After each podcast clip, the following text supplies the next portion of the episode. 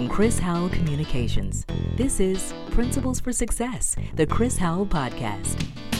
Success is something we all want to attain in the various areas of our lives, but it can be challenging.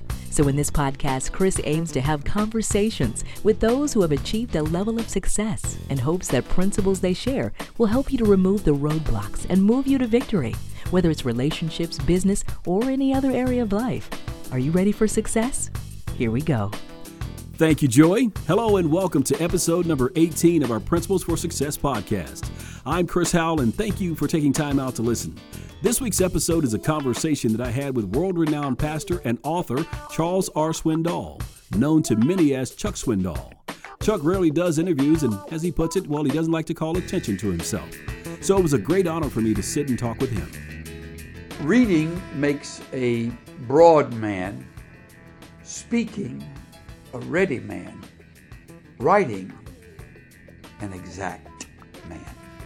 In this conversation, we discuss a book that Chuck had just released entitled Saying It Well Touching Others with Your Words. It's a book and a conversation that we can all learn from. Let's get to it. You've had the opportunity to minister in a number of different areas. Of course, you're uh, ministering every Sunday from the pulpit. You've read a number of books. Saying It Well. Is this part of leaving your legacy? it's interesting you asked me that. Um, I did not have that in mind when I wrote the book. There's something sort of final about legacy. You know, you think, well, this is my last stuff. That's my last few days on earth here. So listen carefully, folks. Uh, it, it, it isn't like uh, a legacy or a memoir, but to tell you the truth, Chris, it is uh, a rather autobiographical book more than I thought it would be. My publisher wanted it that way, but I resisted that. I don't like calling attention to myself. But the more I got into the book, the more I realized it had to be of that genre because I can't write about how someone else speaks or give techniques on the way other people put their messages together. Uh, and so it had it, it had to be a lot more about me and my style and my approach. So while I don't see it necessarily as a legacy, I certainly hope it outlives me by many years and helps people. Now, in the book, you address three very important principles that is, know who you are, accept who you are, and be who you are. Expound on these a little bit more, if you will. You bet to begin with, those are original with me. I don't have many original thoughts. we all steal and borrow and beg from other people's thoughts. I came up with those statements know who you are, accept who you are, be who you are, as I tried to put into simple terms some of the secrets of life as I was teaching younger men and women uh, first at Dallas Seminary and then in other places when I would travel and on occasion here in uh, our church. I've, I found that to get your arms around those three things, you've come a long ways because you and I both know that there are many people walking the streets today who don't have a clue who they are. They have massive blind spots, they have scars, struggles, uh, horror stories that have caused them to shove all of that way back in their heads and keeps them from knowing who they are. They're afraid to know who they are. And then once you begin to find out who you are, have to accept that, which means you don't try to be somebody else. And that's a marvelous uh, secret of being secure in life. Those who are not secure are always trying to be somebody they're not. And then finally, be who you are allows you to be vulnerable, truthful, and uh, by that I mean you you don't hesitate to, as a good friend of mine taught me, to let the cracks of your life show through. I think that's one of the secrets of uh, of uh, good communication, and frankly of uh, honest living. What do you like most about what you do? I think verbal communication is my favorite thing. A real close second is studying before I deliver, before I stand and deliver. I do love the study process. I got preacher friends who don't study anymore. They have a team of people who do their research and then give them the material and then they, they preach what they've been given. Uh, yeah, that's what they want to do. That's their call. Uh, I, I just can't do that. I got friends who, who have ghost writers. You know about that. When this book says Charles R. Swindoll, I wrote that book.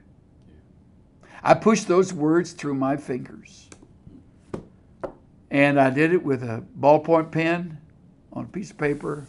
I'm not bright enough to know how to do all this word processing and everything, so I kind of have to shove it onto eight and a half by 11 pieces of paper.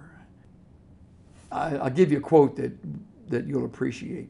Um, Reading makes a broad man, speaking a ready man, writing an exact man. Hmm. One more time. Reading makes a broad man, speaking a ready man, and writing an exact man. When you get a piece of paper and you decide you're going to throw some words on a page, you may enjoy doing that, but it's really got to make sense. And what you do in chapter 7 can't contradict what you wrote in chapter 2. That's where speaking is a little different. The ear is much more forgiving than the eye. You will listen to me, and I may use bad English in some places, and you won't feel the need to correct me. You, you know what I'm trying to say.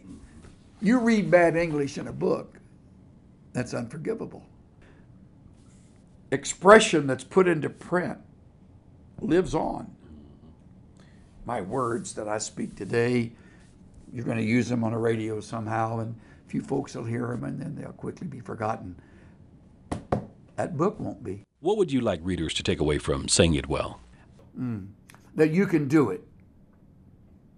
You can do it. I, I would want them to read this and say when they finish, you know what? Uh, I, I can pull that off. I, am going to go back and I'm going to read that again, and I'm going to take one chapter after another.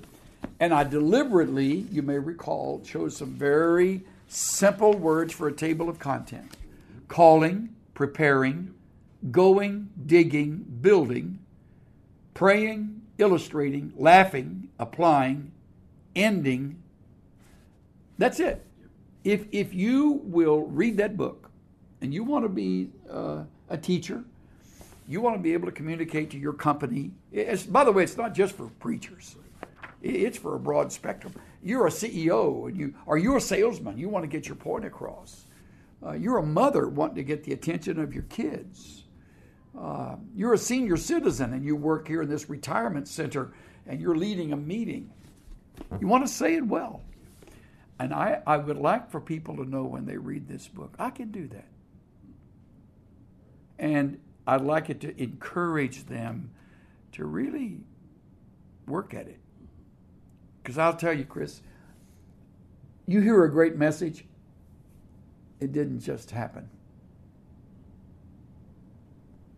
A whale of a lot of work went in it, went into it. Older gentleman finished a message and a young preacher had sat through it and was so impressed and waited till most of the people left and he walked up to the older gentleman he said excuse me sir may i ask you something he said of course. How long did it take you to prepare that message? The old man said uh, all my life. And you know what that means. He did put thoughts together for that particular day when he spoke, but all through his life, he's had experiences, heartbreaks, valleys, successes, disappointments, failures. And you bundle all of that up and you deliver the goods. People can't stay away, Chris. I want to be around a guy like that. And I, and I have been, and I will continue to be. I want to be that kind of guy.